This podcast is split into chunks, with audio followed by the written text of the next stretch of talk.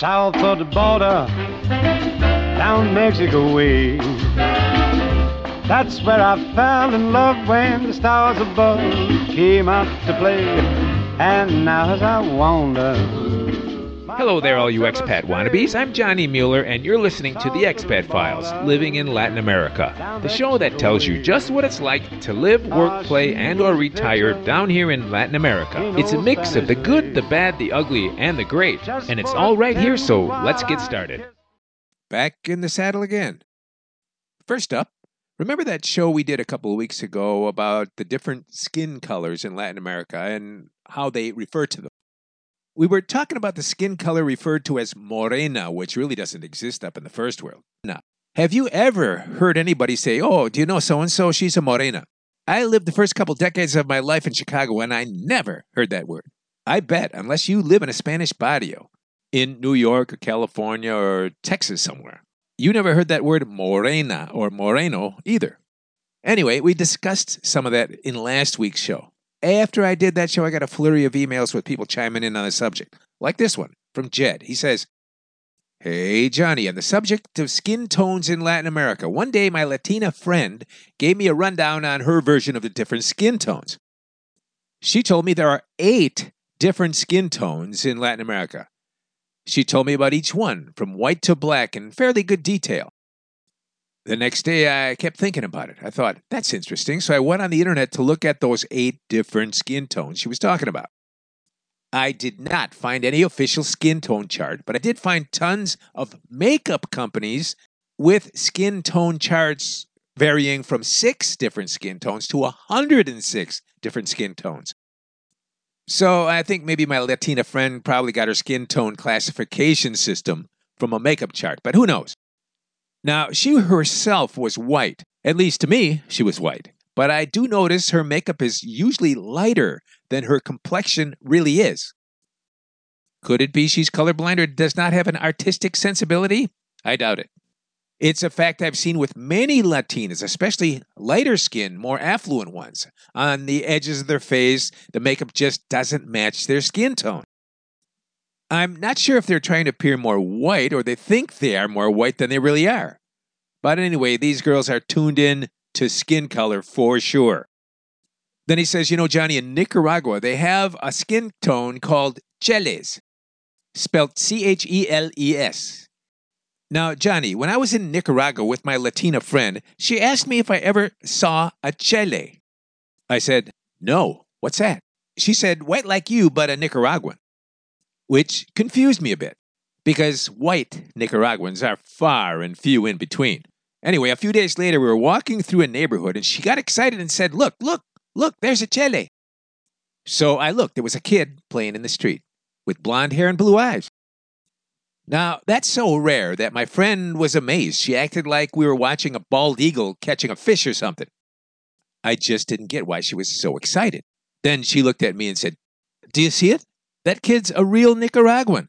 It was sort of strange. I wanted to leave because she was staring at that kid. So I said, Yeah, yeah, yeah, and kept on walking. She gave me a look like, You just don't get it, do you? Some Nicaraguans are white like you. Well, I get it now. Cheles are a real big deal in Nicaragua, and they have top pick in the dating pool, and many, many people desire them. They all want kids with blue or green or gray eyes. They want a chele in the family to dote on. Anyway, Johnny, thanks for the cool stories. Keep up the good work. Signed, Jed. Well, you know, just as an aside, I know Jed is not a boomer. He's probably a, an Xer or millennial. Why am I sure of that? Because boomers would never name a kid Jed, nor Jethro, for that matter. Simply because there was a super famous show on TV back then called The Beverly Hillbillies. And if you know who Jed was, you know what I'm talking about. Come listen to a story about a man named Jed. Now, Jed, I'm not making fun of your name at all. Just laying down a little cultural factoid for you.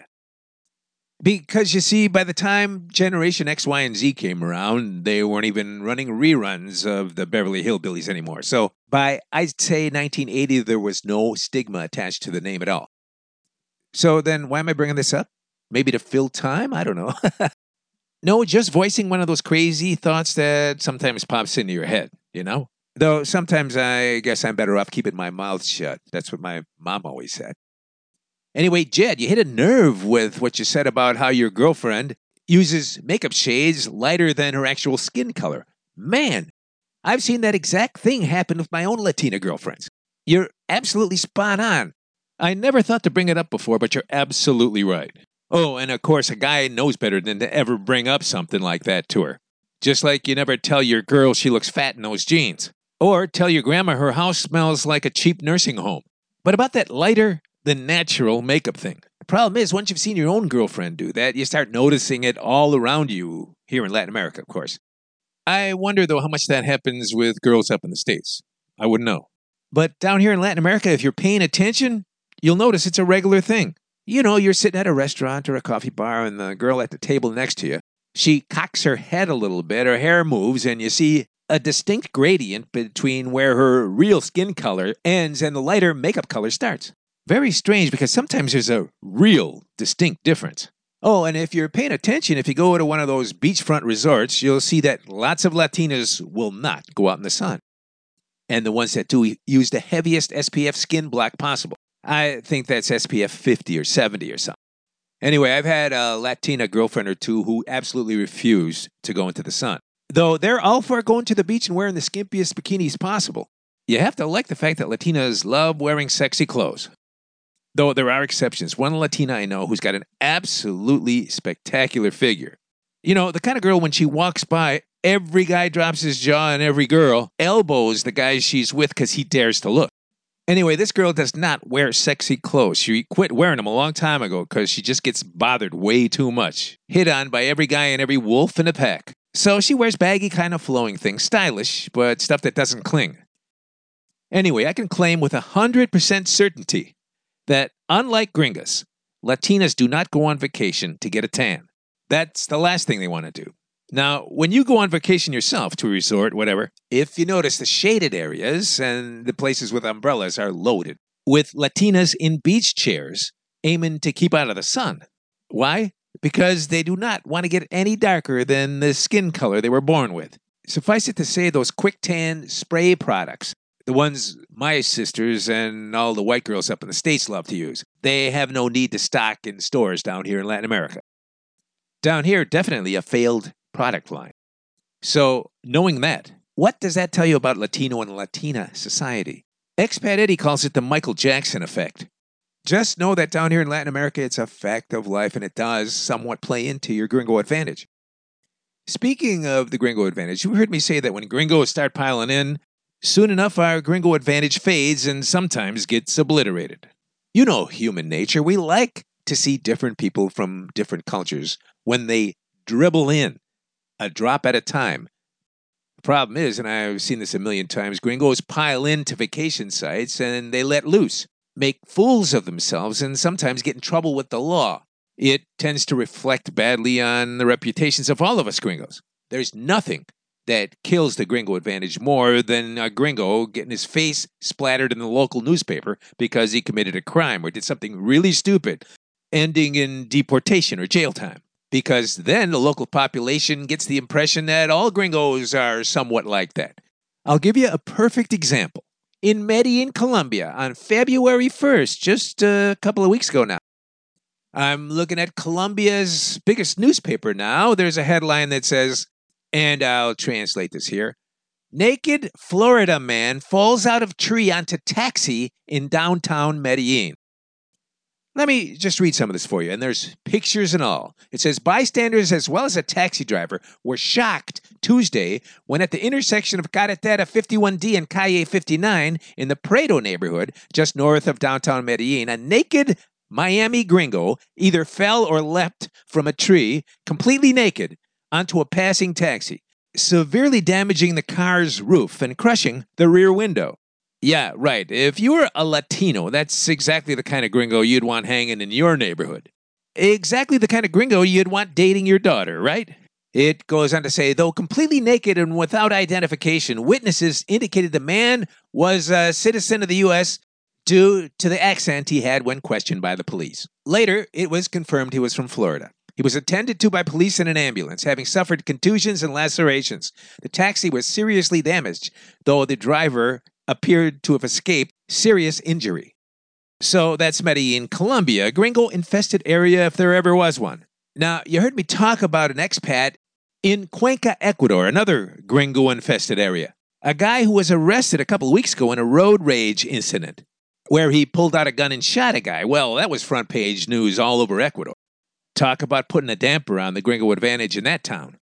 Man, I'll tell you, here in Latin America, when on the tourist trail in the local newspapers, gringos pop up all the time committing all kinds of crazy ass, even very serious crimes. Some of these cases make you cringe, and there's no wonder people don't like gringos piling in. Listen to this. In Ecuador, they recently caught a gringo who was wanted on 126 sexual assault offenses in the U.S. Where'd he go? He escaped to Ecuador and's been living there for the past few years as a businessman, freely sexually assaulting people in Ecuador, too. The guy's name was Peter Dietmer. He was arrested in the historic center of Cuenca, Ecuador, where he ran a gambling establishment there and preyed on underage women. When they picked him up in Cuenca, Ecuador, they ran his file through Interpol and found he was facing 125 counts of sexual assault. Yeah, when you hear things like that, you realize why the Gringo Advantage ain't what it used to be on the Gringo Tourist Trail. And then you've got those U.S. spring break partiers coming down, wreaking all kinds of havoc in places like Cancun, Costa Rica, all the Gringo Tourist Trail spots. But back to this Gringo psychopath in Ecuador. So then you're wondering, how'd this guy get caught? Well, witnesses saw an assault involving a woman who appeared to be unconscious through a picture window with open curtains. They called the cops. Oh, yeah, and the witnesses also reported it appeared the man was filming and photographing the woman who was naked, unconscious, and slumped on a chair. Yeah, right. Those are the kind of gringo expat you want relocating to your town. Yeah, well, the thing is, a lot of gringo pedophiles and sexual deviants come down to Latin America because they know they can lure young underage kids with money and favors and get away with it for a long, long time. Because Latin cops, well, their job is to sit on their dead asses and do nothing. In fact, you long-time listeners, you long, long time listeners might remember me telling a story, probably was nine or 10 years ago now, of a gringo buddy of mine, a school teacher at one of those private helicopter schools. When he first got down, he told me he was living in an apartment complex. And after a while, he noticed an older gringo who had an apartment down the hall. He'd see the guy on occasion coming in and out of his apartment door with a young, underage schoolgirl or boy. A totally inappropriate sort of thing. Now, I don't know the exact sequence of events, but he reported to the cops. But somehow, days later, when they finally showed up, and they knocked on the guy's door and opened it. He vacated the apartment. That's one of the big problems I see. Gringos with bad intent come down to Latin America because they know they can get away with those things with ease. Some of them, I'm sure, get tripped up, some of them never. But when they do and the news hits the local newspaper, it kills the gringo advantage in that town. Can you blame the locals? Why wouldn't they assume many gringos are perverts? Now, of course, it's not just American gringos trying to get away with perverted stuff like that. I've seen all kinds of those reports in the news. A lot of those guys turn out to be Europeans, Germans, Belgians. They come in all shapes and nationality. Though a lot of these guys, when you see their pictures, sometimes mugshots in the paper, have a certain unsavory look to them. So that stuff certainly exists. Now, it's a fact that many, many older gringos come to Latin American tourist sites to hang out at the strip clubs. They are different from the strip clubs up in Canada, the United States, and Europe it's not so much that they're so much cheaper, it's that prostitution is legal and those strip clubs are all hooker joints. They've all got back rooms and the girls live there. They're available for sex and it is completely legal. Places like that are everywhere on the Gringo Tourist Trail. And if you walk into those places any hour of day or night, you'll see older gringos hanging out. Some of those places, the ones that are a little bit higher priced, cater exclusively to gringo clientele. Yet another reason for Latinas and Latinos to become jaded toward gringos. What would your opinion be of gringos if you lived in that neighborhood? Not good, I bet. On the tourist trail, I've heard the saying, good girls don't date gringos. And you know, I hear lots of gringos and expats say, ones that are in the mating and dating game, they say, it's so hard to find a decent, well grounded Latina girlfriend, a keeper. They say all I seem to run into is chapeadoras. Chapiadora here in Latin America is a gold digger. Chappie for short. And my reply is you're looking for love in all the wrong places. You can't go into the bars and discos and those strip joints and find the wonderful woman of your dreams. And those Cupid and Tinder sites, those are minefields too. Well, I'm not saying you'll never find a diamond in the rough, though the odds are definitely not in your favor. However, it's a different story altogether when you're off the Gringo Tourist Trail. Though it's not to say you won't find gold diggers, you know, chapeadoras off the Gringo Tourist Trail. You'll run into them all right. After all, they've got those Cupid and Tinder dating sites off the trail too. The internet is a cesspool. Anyway, there's a little more information for you, just one more piece of the Plan B puzzle. All right, moving on. Here's an email that'll really get you to thinking. He says, Johnny, call me Bitcoin Boomer. I'm the listener who sent you the email regarding my travels in El Salvador a few months back. As you may know, I attended your seminar back in 2015. With that, let me provide a little background on what I'm going to present now. Back in 2015, I was listening to podcasts from Richard Martin, Max Keiser, and you. He says I was also still immersed in worrying about climate change and listening to a guy named Guy McPherson, a radical climate change activist.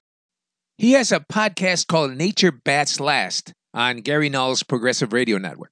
However, it is the contents of his two podcasts that have nothing to do with climate change but have direct implications with regard to Brett Weinstein and the Tucker Carlson interview that you characterized on a previous show. Specifically, what are the motives of the Chinese and the quasi military camps in the Darien province, where a half a million immigrants snuck through last year on their way to the United States? All right, me, Johnny here. I'll paraphrase a little bit because some of you may not have heard my podcast last week where I talked about that Tucker Carlson Brett Weinstein interview and the Darien invasion. He came across a secret camp of young Chinese guys working their way through to get to the United States.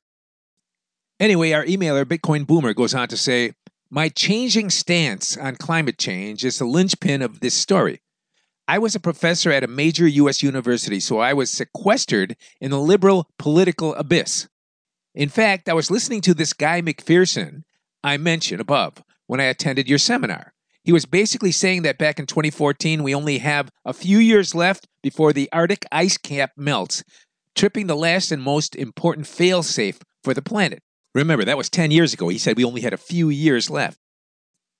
He indicated that if the Arctic ice cap melts, we go into an irreversible total collapse of the planet.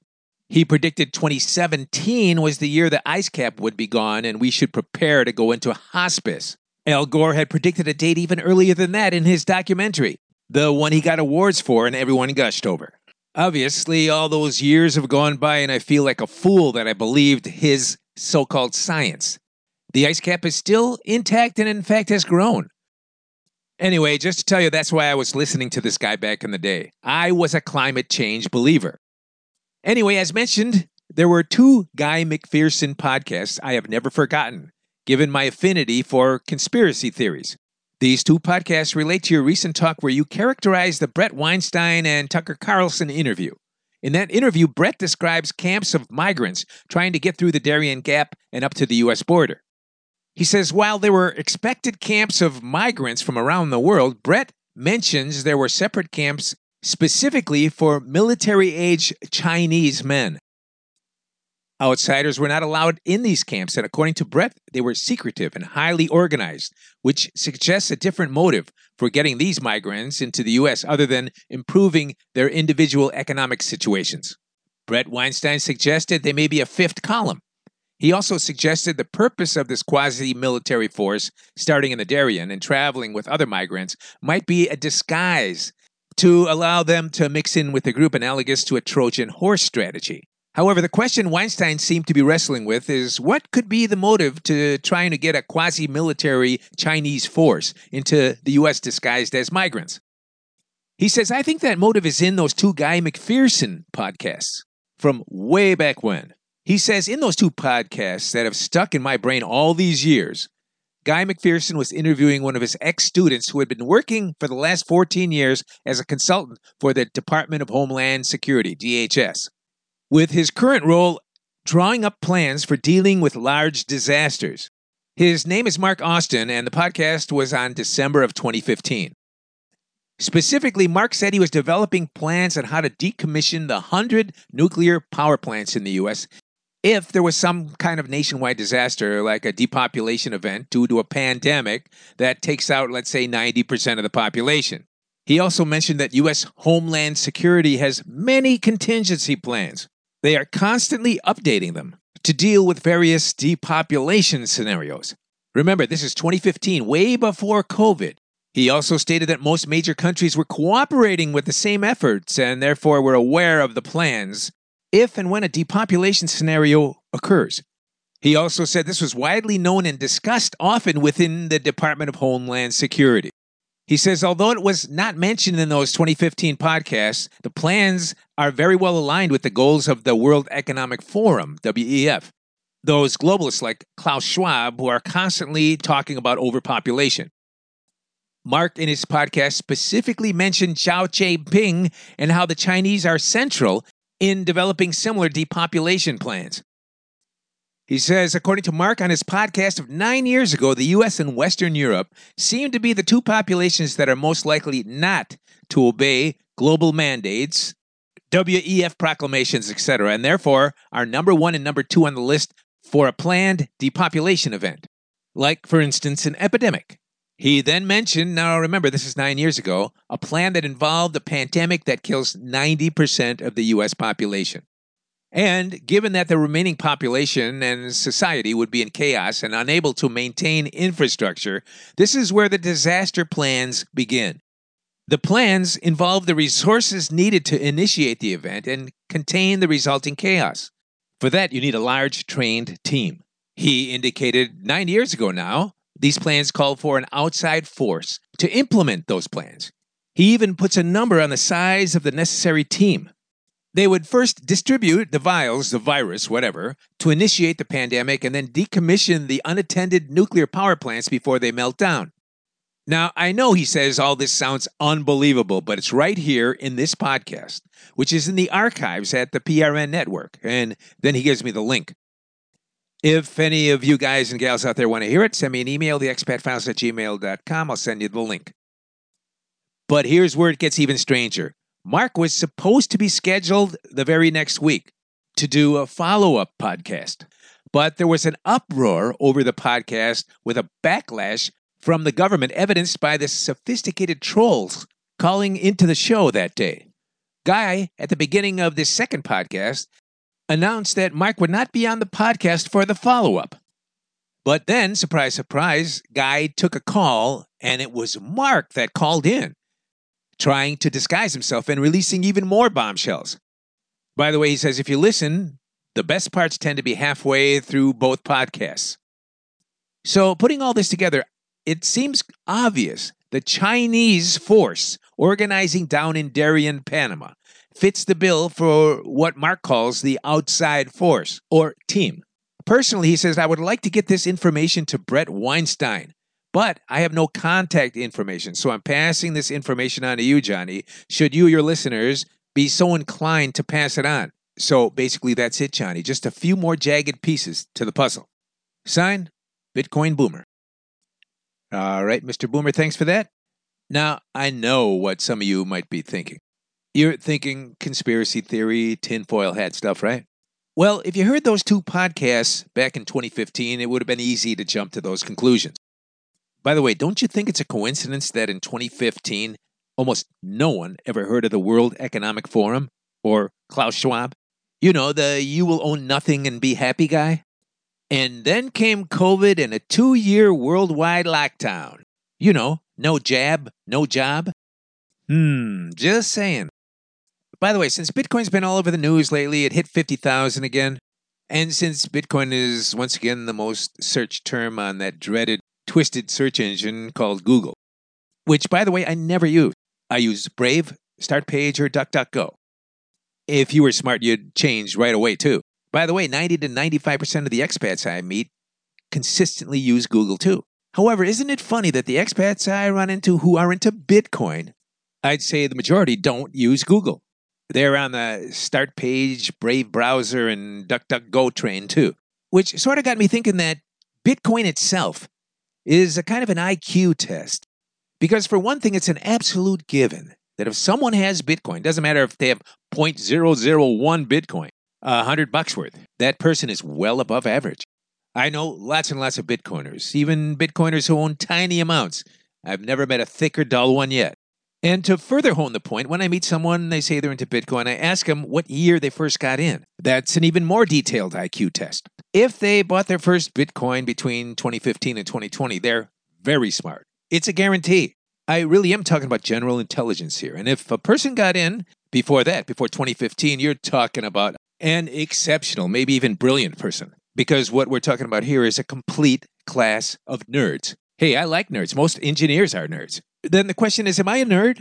You know, nerds, like most anything, are on a particular scale, from mildly nerdish to extremely socially inept. For example, I know lots of engineering nerds who are socially capable, though I have to admit it usually takes a good woman to tidy up their house, their hygiene, and their wardrobe. In any event, you could always tell if a nerd has a girlfriend or not.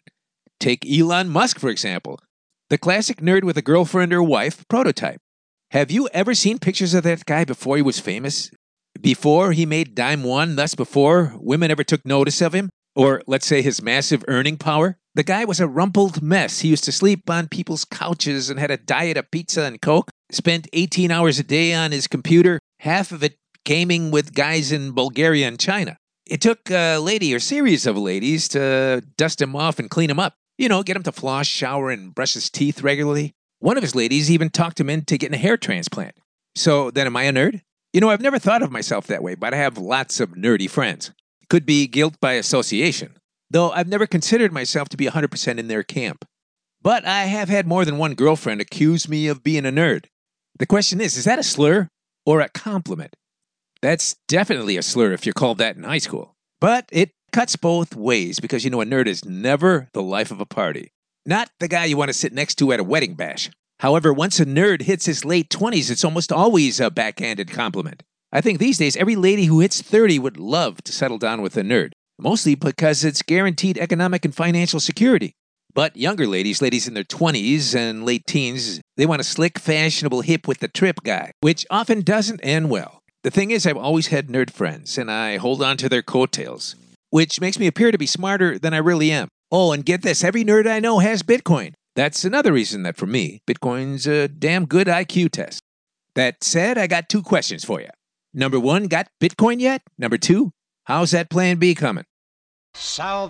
You've been listening to the Expat Files, Living in Latin America. If you need some help with your own Plan B, we can schedule a one-on-one phone or Skype consult. Just send me an email, theexpatfiles at gmail.com. And if you want to get on the waiting list for my next week-long Expat Insider Seminar in Central America, where you're guaranteed to get a two to five year head start on your Plan B, send me an email, theexpatfiles at gmail.com. Nos vemos.